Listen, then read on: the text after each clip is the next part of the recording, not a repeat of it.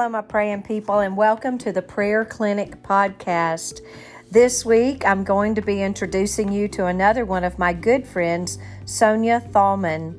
Sonia is um, my neighbor just just about. She lives down the road a little ways from me. She's also a former colleague. She and i work together in the prayer clinic ministry. In fact sonia helped me start the prayer clinic podcast. Sonia is the mother of two teenage daughters and she is the wife of jason sonia and jason. And um, she serves excuse me, in the Marriage Helper Ministry as a marriage coach. You're going to hear a little bit more about that and about um, how her ministry with Marriage Helpers is really a testimony to um, the love that Jesus has for women, and especially for women that have. Um, made poor choices at certain seasons in their lives. And I did not choose Sonia for this podcast um, because of poor choices. I, in fact, had. Um, asked her to participate in part of this series and she asked if she could do this podcast with me and together she and I are going to be talking about two scandalous women. We're going to spend a little time with the woman at the well and then also with the woman who was caught in adultery. And in both of these conversations, we're going to see how um, just radically different Jesus was in his interactions with women than any other men were in the culture of that day. And I hope that as you listen to this podcast, you will be encouraged, you'll be empowered, you will um, know that no matter what you've done in your past, it, ha- it can have zero impact on in any way destroying your future. In fact, God can actually take all of the mistakes of our past and do a beautiful work of transformation so that those very things become catalyst for um, ministry where we get to um, take our place in advancing his kingdom so it's just an exciting podcast. I think you're really going to enjoy this one, and you're going to love Sonia and her sweet nature as she shares how um, Jesus has impacted her life today in relationship to the impact that he made on these scandalous women that we find in the Bible.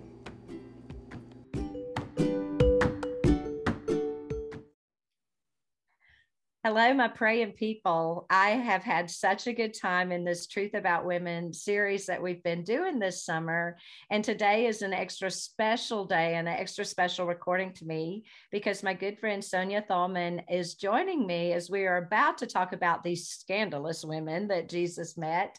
But Sonia is so special to me because she actually was um, working alongside and partnering with me when we birthed this prayer clinic podcast. And so it was a lot of her coaching that had an impact on how I got started podcasting and um, and we're still figuring out what we're doing as we go along. But so if there's any things we're not doing right, that's on us. But all the things we're doing right, that's on Sonia and all her good coaching. And so anyway, but it's my delight to have her here today. Sonia is uh, my neighbor in my community. She and her family are part of our church. Her girls are in our youth ministry. She and her husband have been an active part of our church for a little while. So, um, Sonia, thank you for being on today's podcast with us.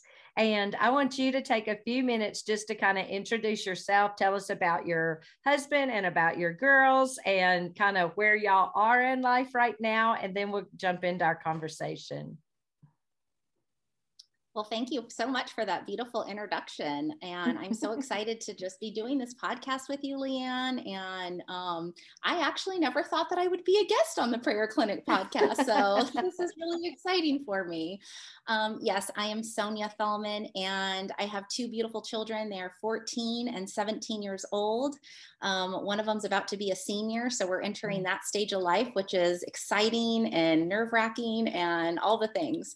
And mm-hmm. then um, our youngest child, who is 14, about to enter into her sophomore year.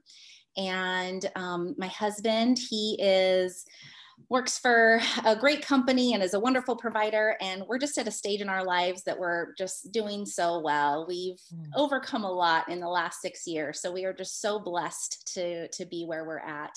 And I am blessed to be where I'm at right now in my work. I love the the purpose that I have now and um, what I am doing to serve God. Um, so what that is is I work for a company called Marriage Helper, and I've mm-hmm. recently become a marriage coach. And it is such an honor to talk to these individuals that you know come to me on a daily basis that their marriages are falling apart, and that I'm able to use my story and you know my perspective to help save their marriage and that is the ultimate goal is to you know save these marriages and lower that divorce rate and mm-hmm. you know teach them the importance of keeping families together and all of those mm-hmm. things so i'm just so honored and blessed to serve god in that way that is so cool. And I know you've got to be terrific at that. And what a what a great ministry to be in. Our families are incredibly important and to be able to have a a husband and a wife who love each other and a mom and a dad in the home who are Christ centered, rearing their children. It's just so,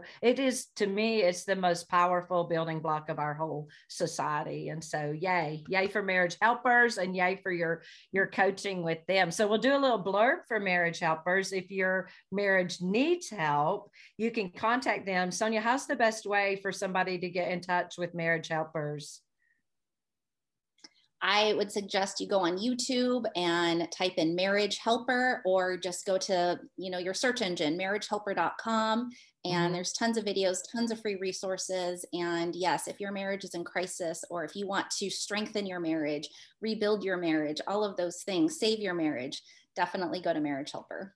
Okay, very good. And the leader, the founder of Marriage Helper is actually mine and Tom's almost next door neighbor. We have one house in between us. So anyway, that's a we we totally support and wholeheartedly um, support this ministry. Heard so many great things about it and great things coming out of it, and I'm so excited that you're working for them in that way. And so this summer, we've been talking about um, the truth about women. And it, all of this, um, the listeners who've been listening to the whole series know that this all transpired with an invitation from the two, my husband being the, the lead pastor at our church, and then also our associate who asked me to bring the message of the tr- called the truth about women on mother's day and it was with fear and trepidation that I stood up to um, deliver that message. And then I was surprised at how hard it was to just speak truth about women in our culture today. And that's what then, I guess, kind of awakened something in me that made me think, goodness, there is much truth that needs to be shared. And that's what we've been doing throughout the summer. And so we've gone from um, kind of the beginning, the origins of women. We've talked a little bit about um, the role of women and the what we can um, know about God's relationship to women throughout the Old Testament. And then we've jumped into the New Testament. And last week we did a podcast with Rachel Lovingood and talked about um, two women that were um, goodness, my mind just went blank, that were desperate, two desperate women. That was it. And then today we're going to be talking about two scandalous women. And so these two women that we're going to talk about today are the woman at the well, and we find her story in John chapter four. And then um, we're going to talk another little part of our time together about the woman who was actually caught in the very act of adultery. And um, we'll unpack that part of the story too. Her story is found in John chapter chapter eight. And um, but let's talk about them one at a time. We're going to talk, first talk about this woman at the well. So Sonia, um, do you want to tell the story, or you want me to tell the story about the woman at the well? I'll let you tell the story. Okay, I'll tell the story. Then I will. Um, so this woman was a Samaritan woman, and the significance of that was that some Samaritans were not um, uh, how we say they had much racial tension between them and the Jewish people. So much so that even though all the travel was kind of north and south in Jesus's time and the life of his ministry, but people like him who would travel back and forth would go way out of their way to avoid the whole area that the Samaritans lived in. And it's kind of interesting because even today in Israel, there are parts of the land that Jewish people do not go in, Palestinians do not go in. So there's still this tension that you you have there between um, people that have various historical backgrounds. Samaritans were similar to the Jewish people, and I won't go into all the history of that, just know they did not get along with each other at all. And so Jesus and his disciples had walked through Samaria anyway, I guess to make better time or whatnot. And at lunchtime, Jesus actually sent the disciples on and he sat down at Jacob's well and um, by himself while his disciples went to go find something to eat. And when he sat there, the Samaritan woman came to draw water, and she was drawing water in the middle of the day, which in and of itself was unusual and then um, he struck up a conversation with him. And when you read the dialogue in John chapter four, you see that she is kind of taken back by that because Jewish men, one, men didn't speak to women, period. Samaritan men or women didn't speak to this woman. That's why she was going to the well at the middle of the day. She was an outcast in her own people. And so for him to cross the barriers of one Samaritan and then two, a man speaking to a woman, three, doing it when nobody else was around, like so many things. He was blasting through so many things that he was not supposed to be doing in that culture in order to have this conversation. So that kind of sets it up for you. And then they have this just amazing conversation that results in her being the very first person, man or woman, who gets to hear out of Jesus's own mouth that I am He, I am the Messiah. He identifies himself as the Son of God, the long awaited Messiah, and she's the one who gets to hear it. So you just can't, you know what I did, Sonia, when I was prepping for our talk, and I watched this little excerpt from the um, the series is it on um, the series called The Chosen? And I watched mm. it, you know, this little blurb take place. And they do such a good job in The Chosen of taking that whole um, first century Jewish world, but then in the way they're building the dialogue in the Chosen series, which is all just chronicling the life of Jesus, is making it communicate to our world today. Like they're doing it with very much intentionality without digressing too ter- terribly from the, you know, from handling the scripture with great integrity, I think. So anyway, that was, um, it just really sparked how crazy wild it was for them to even have this conversation and then um, just the impact it had on her because Jesus had chosen her to be the one to hear. So there's our story. And so we find this woman at the well um, getting this um, powerful conversation. And um, I wanted to talk about maybe what your thoughts are in what that must have been like. Like, if you had been this woman, like, what would this have been like for you? Wow. Well, first of all, I mean, I think about even even today, you know, if I were in the presence of Jesus and he was right in front of me, like how overwhelming that would be. And, yeah. you know, just so, you know, nerve-wracking. And I mean, yeah, that would just be um I wouldn't know what to think. I'd be right. I would have no words. right. I have no words.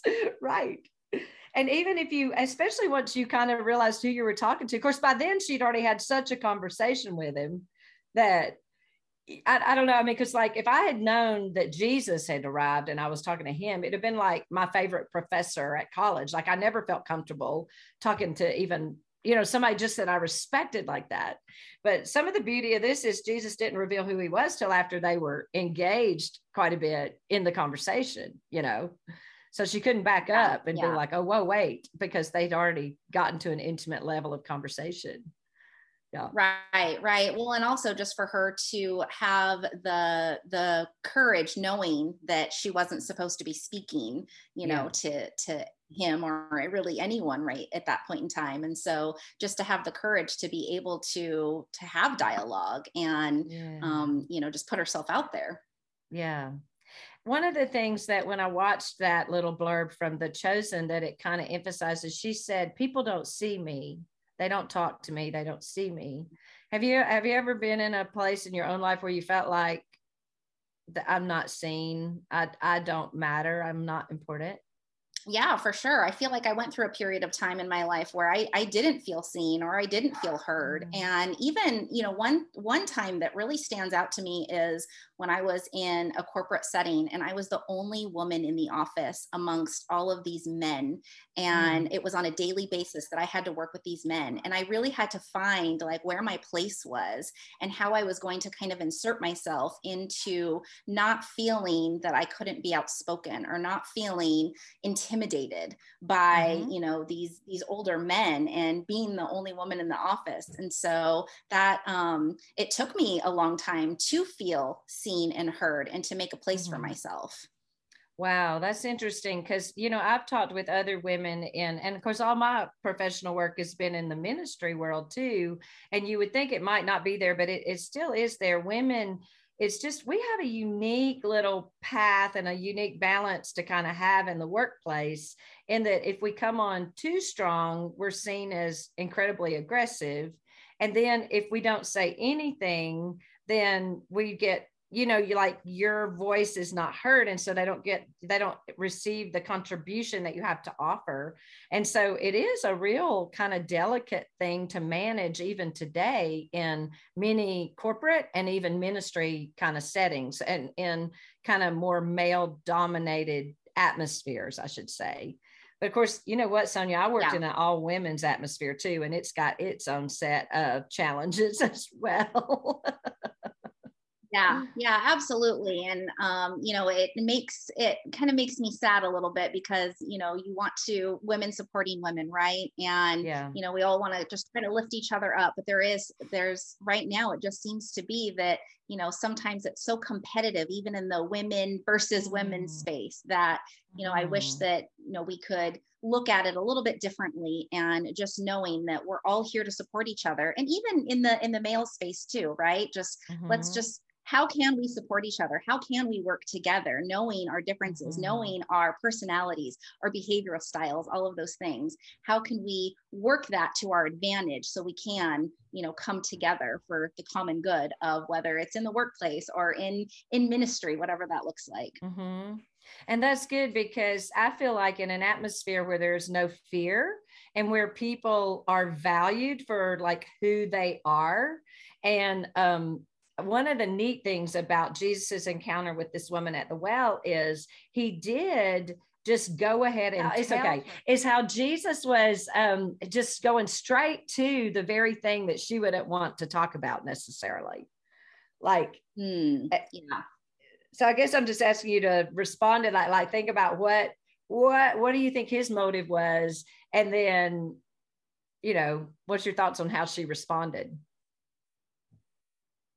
yeah. Well, I mean, I think that, you know, he was just, I mean, could be coming from a place of, you know, let me feel let me help you feel comfortable talking to me let me help mm-hmm. you feel like i know your i know your past i know your pain and mm. um you know maybe building that trust let me mm-hmm. help you let's build trust together so you can talk to me and you can share mm-hmm. these things with me that i already know about you yeah, that's good. I think that probably would be what Jesus would be coming from. Yeah, yeah. Okay, and then her response was just, Well, I see that you're a prophet. So, any thoughts about that? Um, well, I probably a little bit of um, you know, shock and embarrassment and uh-huh. you know, just not you know not sure her place and yeah. um you know what what really she should how she should proceed yeah, in in conversation good. with them. Yeah that's good. And so then the next thing she does i mean i i think that's a really good insight because i don't know how i would have answered that question if you had asked it to me either. But um because then she follows it straight up with a religious question. She goes back to a safe space you know she says, Well, your people worship here and our people worship here. And so she's trying to shift it, the conversation to let's not talk about me and all of my sordid details. Let's talk about religion. Let's just talk about that because that's safer. And then, of course, you know, Jesus follows that up with, well, that's really not what matters so much. What matters is that you worship me with spirit and truth. And it's all about what is in your head and what is in your heart and um, mm. you know then that's as they as they um, proceed in the in the conversation. So um how, how does that relate to what your observation is of the way we have conversations today in our culture? And how do we have real conversations that really get to the heart of the matter boy that's a loaded question isn't it sorry about that that is a loaded question. And I feel like even in my line of work, it is really trying to get to the heart of the matter. But in, you know, when I'm mm-hmm. talking to people and, you know, first of all, it's that building rapport, right? And just knowing that, mm-hmm. and I'll just kind of go into, because from my perspective, and, and like I said, in my line of work, mm-hmm. I am there to not place judgment. I am here to support you. And I, you know, am here mm-hmm. to to let's build trust, let's build rapport. And then it helps with the dialogue of really getting down to the root of the issue. And, you know, it requires a lot of asking mm. questions and you know mm-hmm. that's really what coaching is about is asking a lot of questions and mm-hmm. helping them kind of navigate their own answers and helping them navigate like oh well i didn't think about it that way or oh um, you know, yeah, I I may have done this or I may have done that. So um, that's that's the way that I that I can think about it in yeah. my like I said in my line of work. Well, that really lines up. Then you can truly see that in this in, interaction that they're having. Is that's kind of the approach he's taking because he's he's mm-hmm. helping her come to her conclusions which is really a great coaching tip for us if we're thinking about sharing Jesus or our faith in the world today with others. It's to find um, common ground and then um, know how to ask good questions so that we can help people come up with their own it's almost like he puts a light out there and then he lets them find her way he helped her find her way to the light and when she gets almost exactly. there, he's like, It's me, it's me. I'm telling you, it's me. You know, yeah. she's like, Yay, yeah. I cannot believe you've just shared that with me. Like, I just, to me, that's the sweetest thing is that here she came to the well on a normal day, feeling her normal, broken, messed up life with probably no hope for the future and much regret from the past. And Jesus just is there and he meets her right there where she is. And and then he heaps so much acceptance, non-judgment, and value on her that her whole mm-hmm. outlook has changed, you know yeah so yeah and you know jesus meeting you right where you are and you you know think i i have so many like instances where i can i can remember like jesus meeting me right where i was not feeling worthy not feeling love not feeling you know uh, just mm-hmm. good about myself feeling just uh, in my mess and he met me right where he he where, where i was and just the sense of I, I can you know even going back when i was in my own marriage crisis and you know going back to feeling that way and knowing kind of had that almost like that aha moment where I felt Jesus. I felt Jesus. He was there for me. He had me. He was holding me. And I put all my faith and my trust in him, mm. knowing that I was going to be okay. Oh, that's a sweet place to be. And that had to be kind of what she was feeling because when she realized that he had just revealed this to her everything changes because the other remarkable part of the story is she does this and immediately she's like i gotta go tell everybody and so here's this woman that didn't even want to see people in the street is now going to go back and gather everybody together and tell them who she's just met and what i was thinking today when i was reading that i thought you know nothing changed in her village nothing had happened there so whatever she left that she felt was so oppressive was the same when she got back. And yet it no longer felt oppressive because something had changed in her. And yeah. I, so, I mean, what do you, because to me, I thought, oh, then it really is a change of mind and heart, a transformation God can do in us that doesn't have anything to do with, you know, the circumstances that we're living in. Speak to that a little bit. Well, I think that that's where you gain all of that confidence, right? And when you mm-hmm. know that, you know, that you know jesus is with you and you know jesus has got you and you just have this sense of like you said it's just in your mind and in your heart and you just know and mm. you know just feeling very proud she was very proud right to yeah. to go share this you know what she had, yeah. had learned and what she had seen Well, and I also did a little bit of research on women in the this day and age because a lot of times we look at it and we bring, you know, whatever we think it might have been like to the table. But actually in the Old Testament, women had more respect and honor in the culture than they did by the time we got to New Testament times. And the difference was the influence of the Hellenistic or the Greek culture. So it was the influence of what what people today will say is, oh, it was Christianity and it was the the um, biblical narrative that created the patriarchal um, oppression. But that is not so because we've been lining that up. That's not the biblical narrative. And then in the first century um, Jewish culture, the Hellenistic culture, which is the Greek culture, had inundated Jewish thought. And in that, in their culture, in the Greek culture, women were supposed to be in the home. Basically, the, the literal was in the bedchamber. She was queen, but that was the only place. Outside, there was no place for her. She stayed there. And so, women, even in this day, would have been seen as um, their primary role was to marry young and produce legitimate heirs. And so, with this woman having been married five times, chances are she'd had children. There was no birth control at that time, but all of her children would have been illegitimate because of the succession of, you know, men that she had had. And whoever she's with now, there was no way to be able to fulfill her one role in society to produce a legitimate heir. And so, in all ways, it was just not only can we be impressed as, you know, modern world western civilization women but even more so impressive to me it is for her in the culture that she was in. But what it also shows is when one person has the change of the lord in their heart the culture is not strong enough to withstand that. Like it doesn't matter because later we read that many people in her village were saved because of her testimony. And so that should also be empowering to us to like we can be aware of the culture, we can be sensitive to the culture today. But and this is something I've kind of been on just lately is I think it's time for those of us who follow Jesus not to shrink back, but to be bold, you know, not not abrasive, but bold in telling the truth.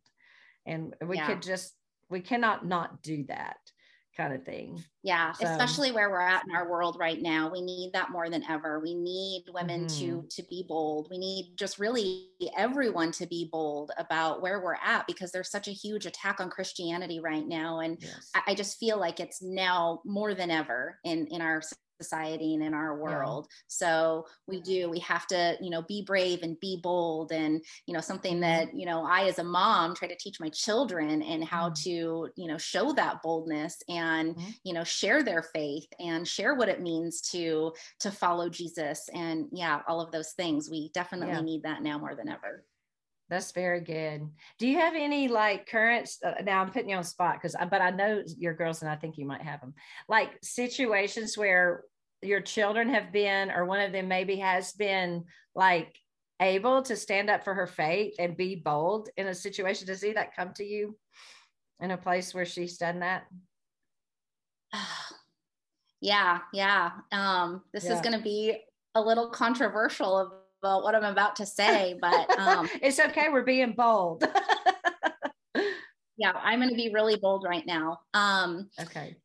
And it, it's with our oldest, and um, she came to us earlier this year, and she had said, "I want to be homeschooled." And you know, at first mm-hmm. I was like, "No, you're fine." You know, I don't know why you would mm-hmm. ask me to do that. Like you're almost in your senior year, or you're in the middle of your right. junior year. Why would you ask? We're almost to the end. And um, yeah and so um, she was having a lot of anxiety a lot of um, just you know just having a hard time with again everything that's happening in our society right now mm-hmm. and you know we had to make that decision to where she was bold to kind of stand with her beliefs and values mm-hmm. and even in even in school her beliefs and values are not aligning in school and with mm-hmm. others and the things that she was seeing the things that you know were being taught she's like these this does not align, align with my beliefs and values. And so we had the conversation um, as a family and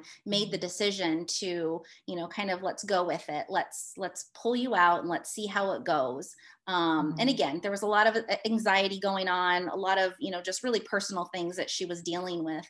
But mm. you know um, she did have you know some boldness in her where she had to confront you know some of her teachers and her school counselors and wow. you know to really just stand rooted into who she is mm-hmm. and oh gosh that why am i getting emotional like i'm so proud of yes and course. who she is and yeah. she did that that's amazing. And that is what our daughters and granddaughters need to see because there are they are going to have to be bold. I, I believe in their and we all need to be, but we they want to see us be bold and be be demonstrated, you know, standing up for what you believe and and doing it in a way that's not offensive, but that also is not intimidated by, you know, the that so many times the the fight against Christianity seems so aggressive that some of us just by nature want to back down and be real quiet and try hard not to offend anybody.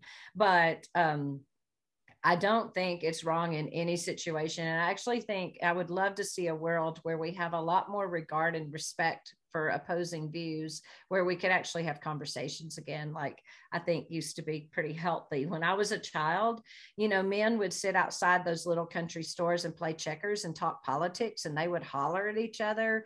But then they're like still friends at the end of the day because you could be on opposing views and still be friends and um, it would be nice if we could kind of bring that kind of a thing back into our culture today yeah absolutely and even in that situation like that just taught me so much about myself and about a parent mm. and just being you know like just like i said so proud of her and yeah. you know just i by nature i've always been just like a people pleaser and like you said like not wanting uh-huh. to offend anybody and you know caring about uh-huh. everyone's feelings but the fact that she did what she did and she was bold enough to yeah. to just stand for who she is like as a mom i'm like wow like that wow. is amazing and she is teaching me so much that is so good so good all right, so here's our this is our women at the well, this first scandalous woman. Let's talk about the woman who was caught in adultery. So, this particular woman, let me see if I can find my little notes about her. You can find her story in John chapter 8, verses 1 through 11.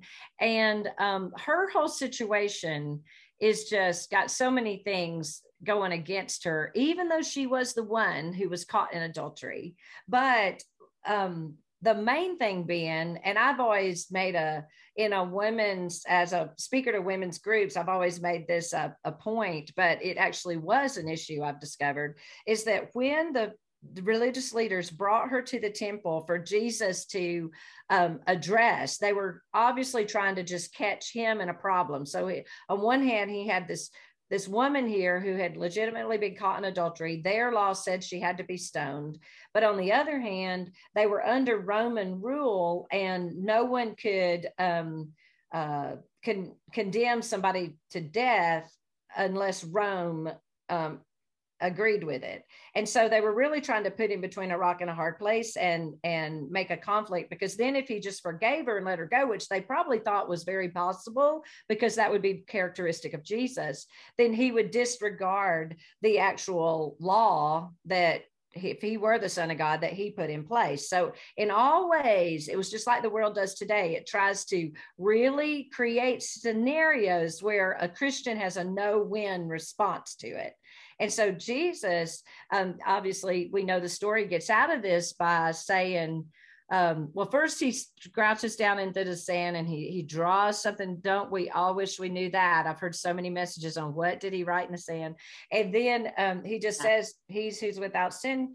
You be the one to cast the stone. And of course, they got convicted by that. I can't help but think it was just like a spiritual conviction that God Himself put over them, and they just walk away one at a time. He's left with the woman, and he says, Where are those who condemn you? And she said, There's nobody here. And he says, Then neither do I, which is just beautiful because that's total fulfillment of John. Everybody knows John 3 16, but John 3 17, Jesus says, I didn't come to condemn the world, but that the world through me might be saved. And so this was just really an illustration of the reality of that truth. But back to the original statement I, I was trying to get around to making is that it was just the woman brought before Jesus. And even in the Jewish law, in their religious law, the guilty party was supposed to be stoned. That would have been the man and the woman. so even in a scenario, mm-hmm. I almost think it could have even been a setup because they only wanted to throw the woman out there. So, you know, like they so often did, they were breaking their own laws in their attempt to try to trip, you know, Jesus up. So, so that's the story. What are your like when you think of the woman caught in adultery, what is your, you know, what is your personal response to this story?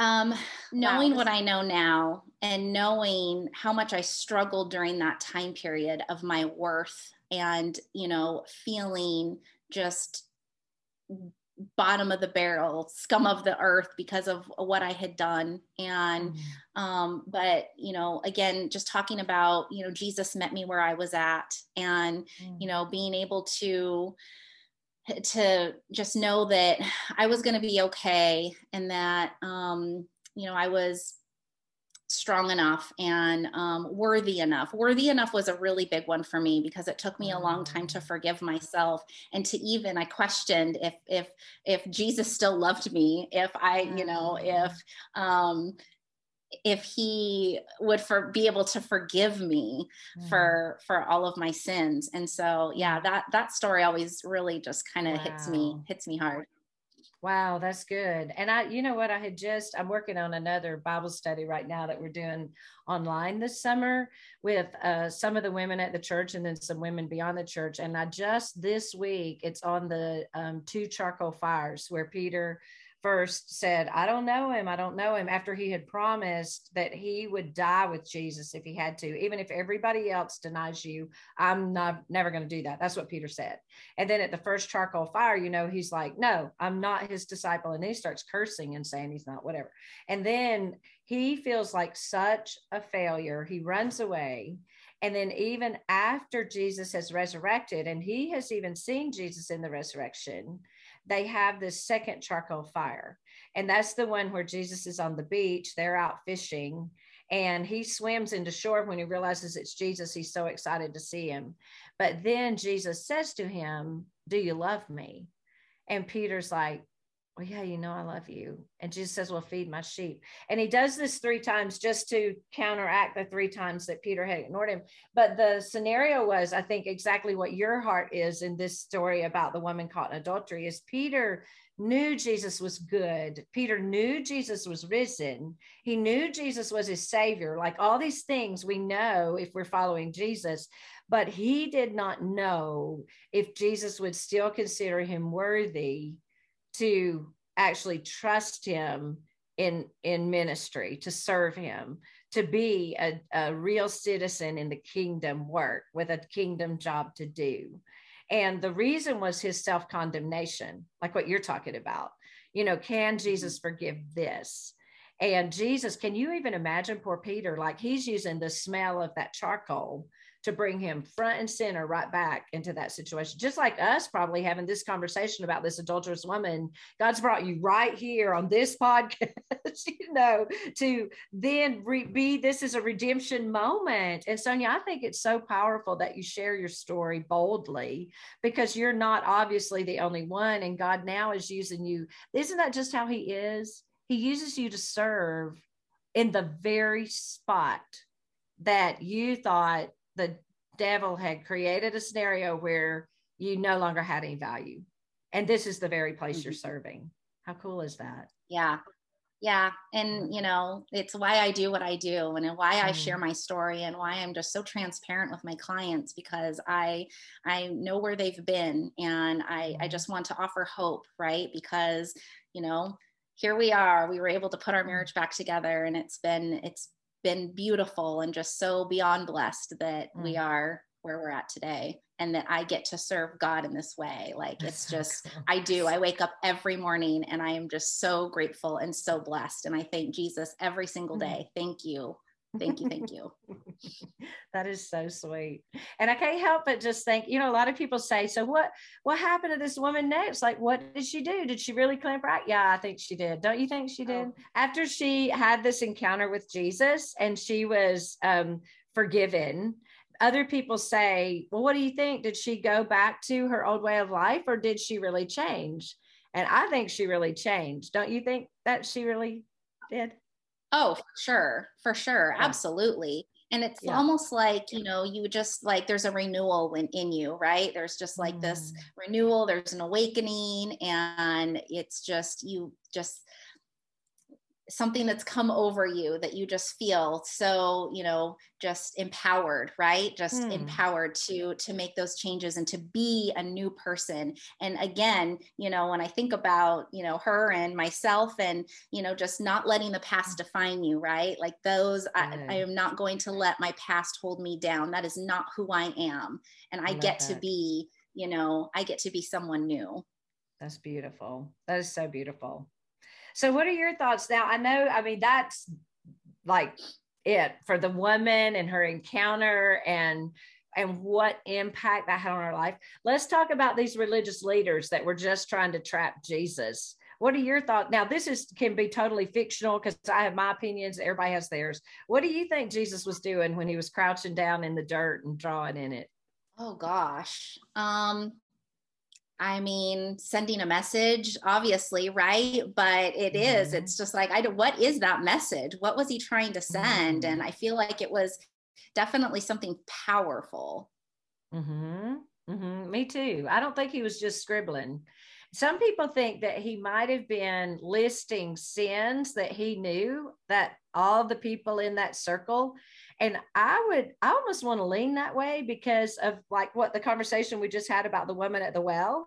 Like he did not hesitate just to bring up her worst, her worst to have that conversation with her. And to me, God's kind of like that. He knows how to bring conviction to you in a way that doesn't humiliate you in front of others, but it just penetrates your heart. Like, you know, he knows something about you that only you know. So he, like, it's a personal thing. And so I wonder if somehow he yeah. wrote it in ways that every person there could look and think, oh, like that was me. Like that, that he's talking about me right there. And then somebody else yeah. knew, oh, that was me yeah that's what i think kind of in a way. And so they just very humbly like yeah today is not the day for this. You know not yeah, the day yeah. for this. And it just stops you in your tracks and right? Like it just mm. it it hits you and mm-hmm. yeah let me ask you something. Let's take one last little twist with this story because it comes to my mind right now but how do religious people today sometimes seem similar to those pe- those guys that grabbed that woman and put her out in the circle? How can how can that happen to people today, even that are I'm talking churchy religious people? Yeah, yeah. Well, I think that um, man uh, we we do see a lot of that right we see a lot of that mm-hmm. in in our society today and i think that we've always seen it but then you know the the frustrating thing is it's like just because one person or several people do it then that's just the you know stigma that's been put on and that's all of christianity mm-hmm. that's all of christians and we get put mm-hmm. into this mm-hmm. bucket and we get put into this you know like mm-hmm because one person did it we're all like that mm-hmm. and and mm-hmm. yeah it's um but again it's just that you know at that point in time you know we as christians definitely need to be convicted and kind of just like mm-hmm. you know um, reflection of who we are and what we stand for and what does it mean to look like jesus and be more like jesus and when you think mm-hmm. about that and you you know just really sit on that then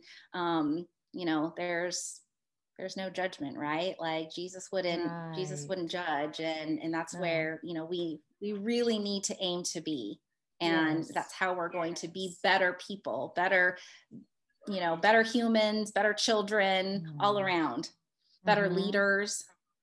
Mm-hmm.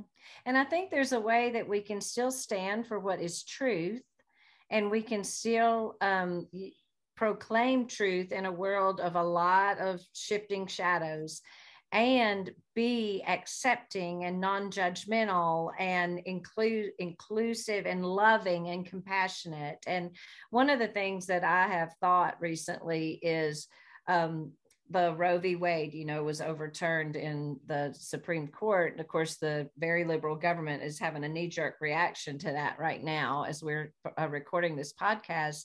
And I have thought, though, many times when there's something in society as um, controversial as abortion, and in our Christian worldview, because life is so precious and it's divinely created, we oppose abortion for the sake of life but we we sound like and, we get accused by the opposing side that we only care about the life of the unborn when we don't. We care about the life of in fact um, pregnancy centers outnumber abortion clinics three to one and pregnancy centers are taking care of the mother. That's our way of speaking life into those unborn children.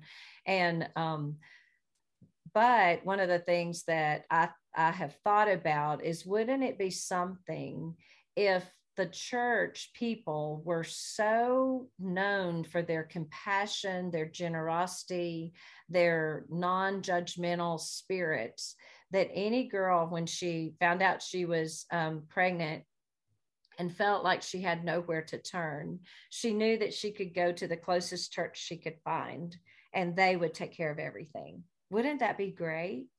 And I really think I that we would. That. I think many of us would and we've even seen in our church many um, scenarios where we have literally and it's not even a policy of the church it's just the people of the church are generous like that. And when somebody comes into the church that does have desperate need the people deliver that need. And i've watched lives be transformed because the generosity of our life groups pouring into people's lives. And but the world still doesn't know that's who we are. So i almost feel like we have to go over the top with it and we have to be very very vocal about it to let the world know this is who we are and this is what we do. And so if you're ever caught in a place like that where you just need help, we're here. We're we're here, ready, available. We're going to do it. And I would I think that that in a way um I don't know. Sometimes I think if Jesus were walking among us now and he came to talk to the churches, he might urge us to be a little more um, obvious in our compassion. you know, don't make that something you have to figure out, you know, way on down the line. And um and i think that you're right. You made a good point when you talked about that one or two people or a few maybe very self-righteous and may have forgotten what it's like to be that person that was caught. Or maybe there's somebody that got saved at seven years old at bible school and never did the quote bad things. And so they just don't understand what it's like. And so they say silly things because they're just not thinking. And there might be a mm-hmm. few but what happens is that gets interpreted as that's the church. And that's just simply not the case you know?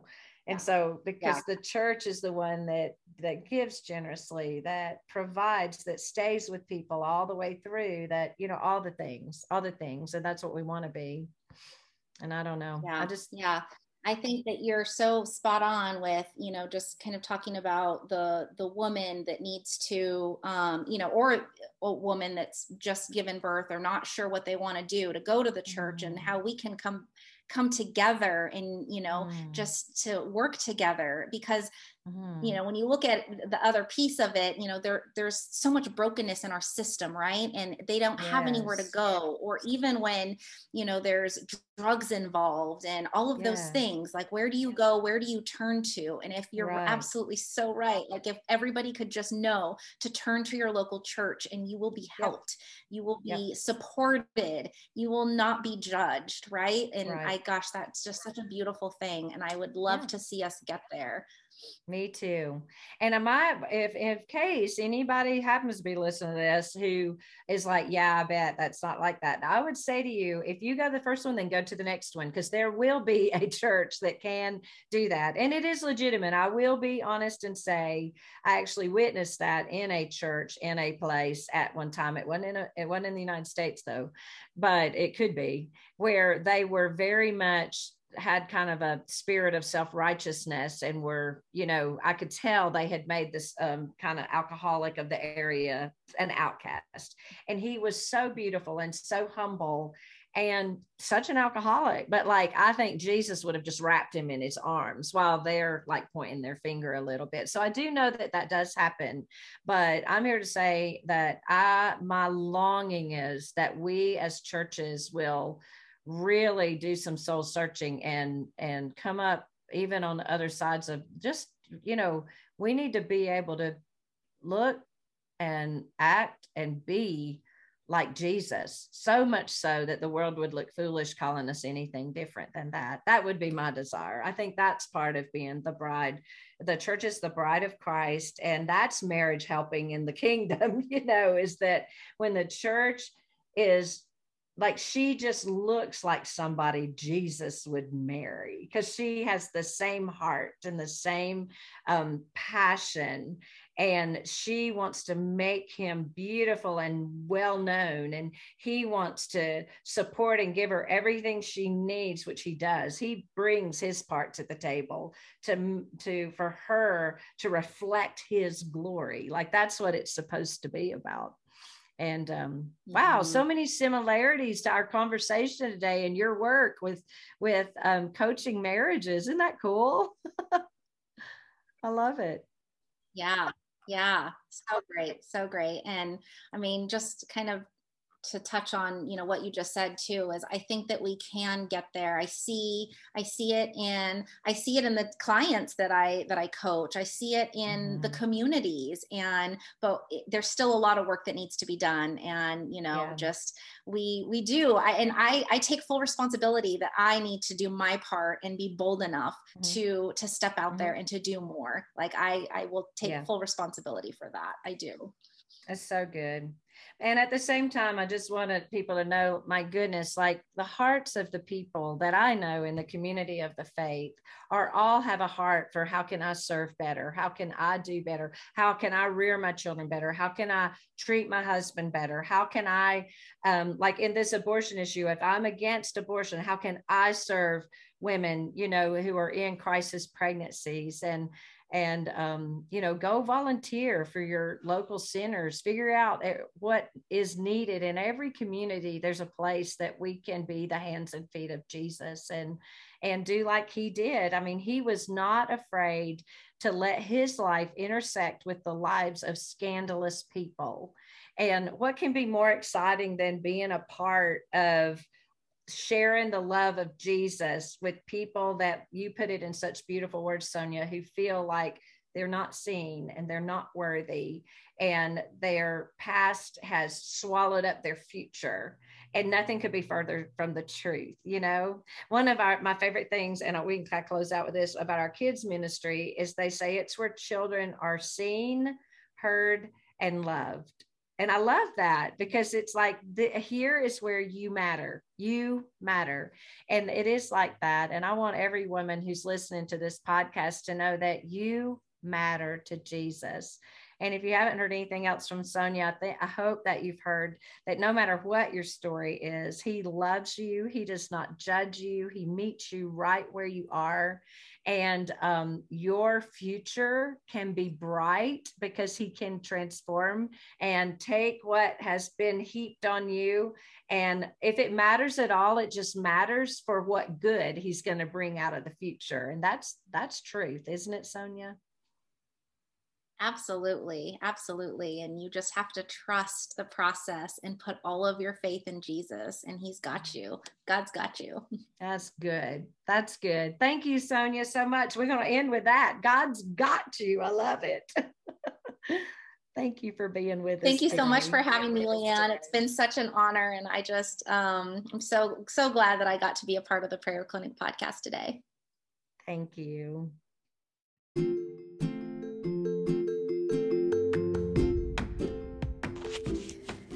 And there you have it. Thank you so much for listening to this episode of the Prayer Clinic podcast. I knew that you would love Sonia. Don't you love her? We'll try to have her back sometime. Um, also, I want to remind you that it is a great and easy way to witness and to share truth um, from God's Word simply to share this podcast with women that you know. And so, if you think of anyone, if any of your friends or family members came to mind while you were listening to our conversation, mine and Sonia's, about these scandalous women, then just uh, share this podcast with your friends, with your family members, and encourage them in their walk with Jesus.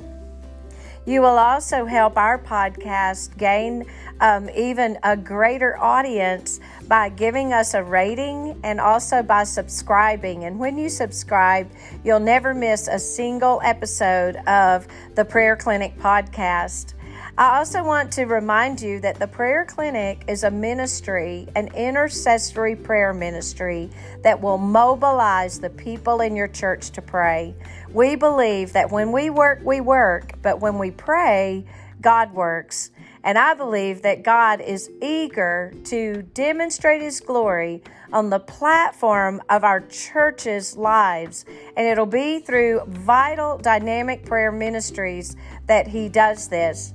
So, if you'd like to know more about the prayer clinic ministry and how you might be able to start a prayer clinic in your church, um, please come on over to our prayerclinic.com website to learn more about the Prayer Clinic ministry.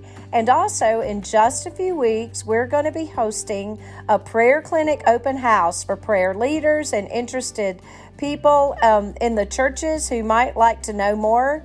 That open house will be at Thompson Station Church in Thompson Station, Tennessee, and it's actually taking place on a Wednesday. So, this particular open house will give you guys who are on staff or who have um, responsibilities on Sundays and can't get away from your churches, it'll give you a chance to come and learn more about the prayer clinic ministry. You can find out more about this upcoming open house at prayerclinic.com.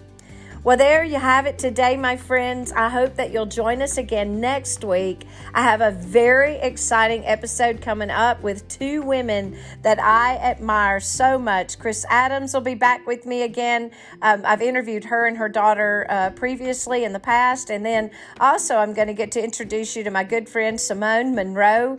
Both of these women are very well known as women's ministry leaders. They are pioneers, really, in the realm of women's ministry in the local church. And so um, you'll get to have a con, or I guess participate in and listen to the conversation that Chris and Simone and I have together in next week's podcast when we talk about the two Marys Mary, the mother of Jesus, and Mary Magdalene, a key disciple, a follower of Jesus. So take care, of my praying people. Keep the prayers going. And I look forward to talking with you and connecting with you next time.